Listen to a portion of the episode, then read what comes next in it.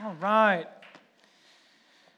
Very good. Okay, so I'm going to share for a few minutes. I know we got kids in here, so I'm going to be brief. Uh, your kids might talk, talk to me a little bit, typically more than y'all do on Sunday morning, and so it's not a big deal. So just, uh, just know I know the kids are in here, and we're going to keep it short and sweet. Um, according to the National Retail Federation, which is kind of the, the thing that kind of guides understanding of how we spend our money.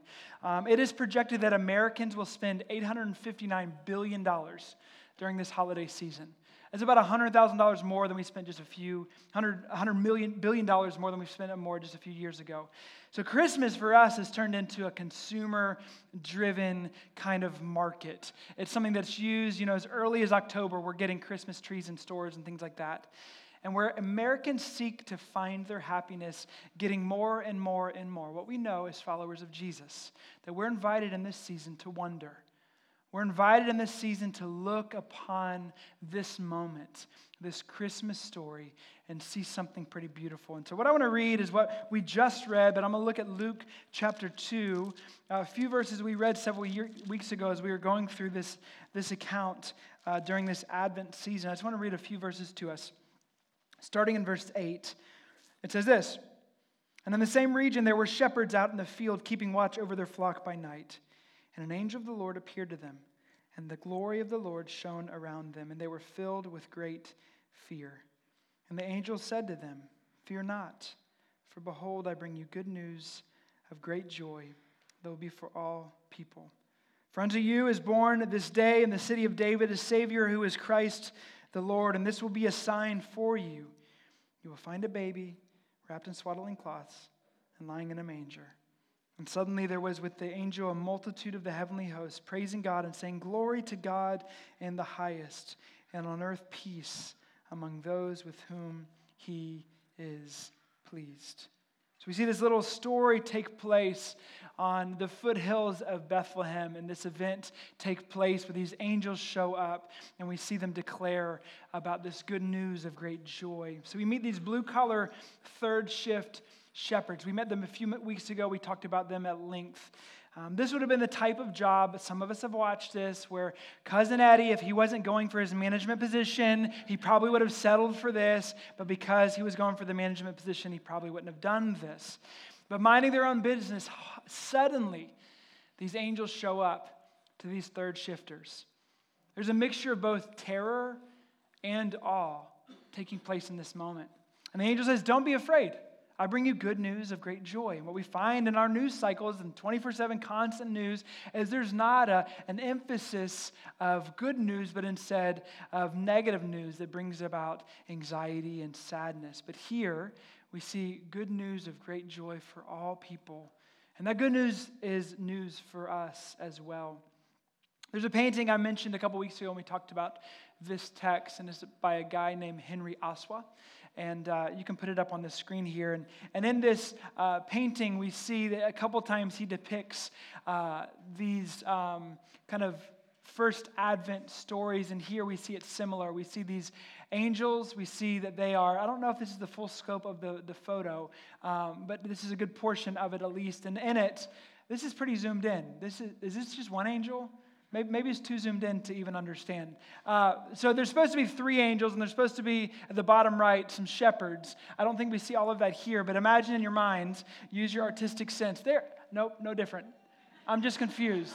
I feel like I'm missing something. Maybe, I don't know. Is there three angels there? I feel like I'm in my head right now. Either way, in the original painting, there is uh, three massive shep- uh, angels. There's this blue hue of these angels and this awe, these majestic angels and these shepherds that are very small, ant like even in the picture. And he's trying to give this picture of magnitude and grandeur and, and beauty and awe. And that's what we're seeing as we look at this text in Luke chapter 2. He's trying to pull that out of us, this, this artist. And see, the culmination of good news is found in this baby that's born in this place called Bethlehem. You know, we can miss the wonder as we look at this text. Maybe we've heard it over and over again, year after year. We forget the idea that God became a man, the creator of all things, dwelt with us in a way that's pretty baffling if we take a step back. It's very similar, but also very different to the idea of the Niagara Falls fitting into a thimble or the sun fitting into a flashlight. It's this baffling to consider and in so much greater um, magnitude. It's staggering to consider how God has come. And see, this is an invitation for us to wonder. It's an invitation for us to take a step back and say, no, God has really done this. He's really shown up in a way that's powerful and profound and communicates things to us that He would go to such length for them, but He also was willing to go to such lengths for you. The implications are great. And in our time, though it's short, I just want to communicate this simple truth to you that the Creator of all things has chased you down to rescue you.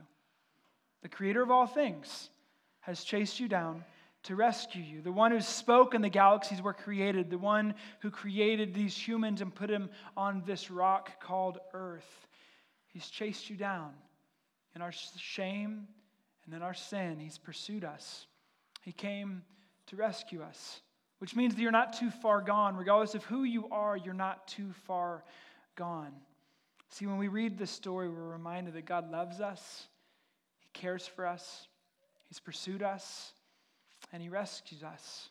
And it's here that we wonder that God would do that for us, that He'd go to such lengths for us. There's this story that originated in France, and it's about these four shepherds uh, that go to Bethlehem. It's a play on what's happened in this story. And in, this story, we see these four different characters, these different shepherds, um, bring different things to Mary and Joseph. And again, this is just a kind of a tale. Uh, the first brought eggs, the second brought uh, a baguette because it's French and cheese. The third brought wine, and the fourth one didn't bring anything. And they all show up, and again, I get it. I get, I don't, I don't get the eggs, but I get the baguette and the cheese and the French wine. Like that makes sense to me.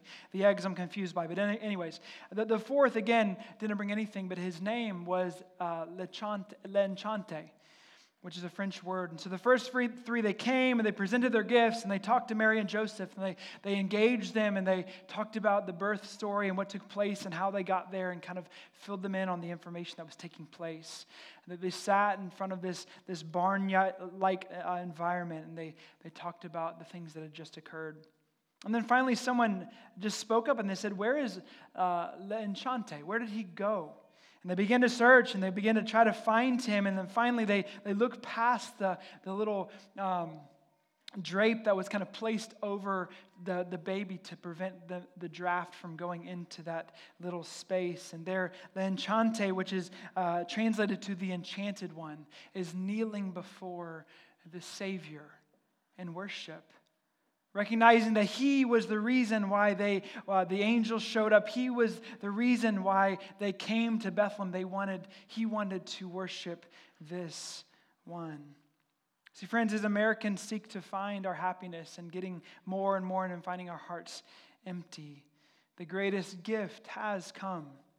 Oh come let us adore him wrapped in swaddling cloth and lying in a manger See, He's come to rescue us, and it's our opportunity to respond and to wonder together.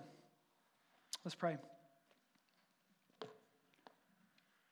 Father, I pray for each of us as we enter into the busyness of the next little bit, um, seeing people we enjoy or maybe don't enjoy, um, experiencing the, the good and the bad of this season, meaning um, this might remind us of ones we love that have passed on, and it's painful, and it's hard, and it's difficult. And for those that are there, I pray for comfort. But for those who um, need your grace and strength, I pray you draw near. Lord, thank you for coming. Thank you for moving among us. Thank you for the story of Jesus. We bless you and we love you. In Jesus' name, amen.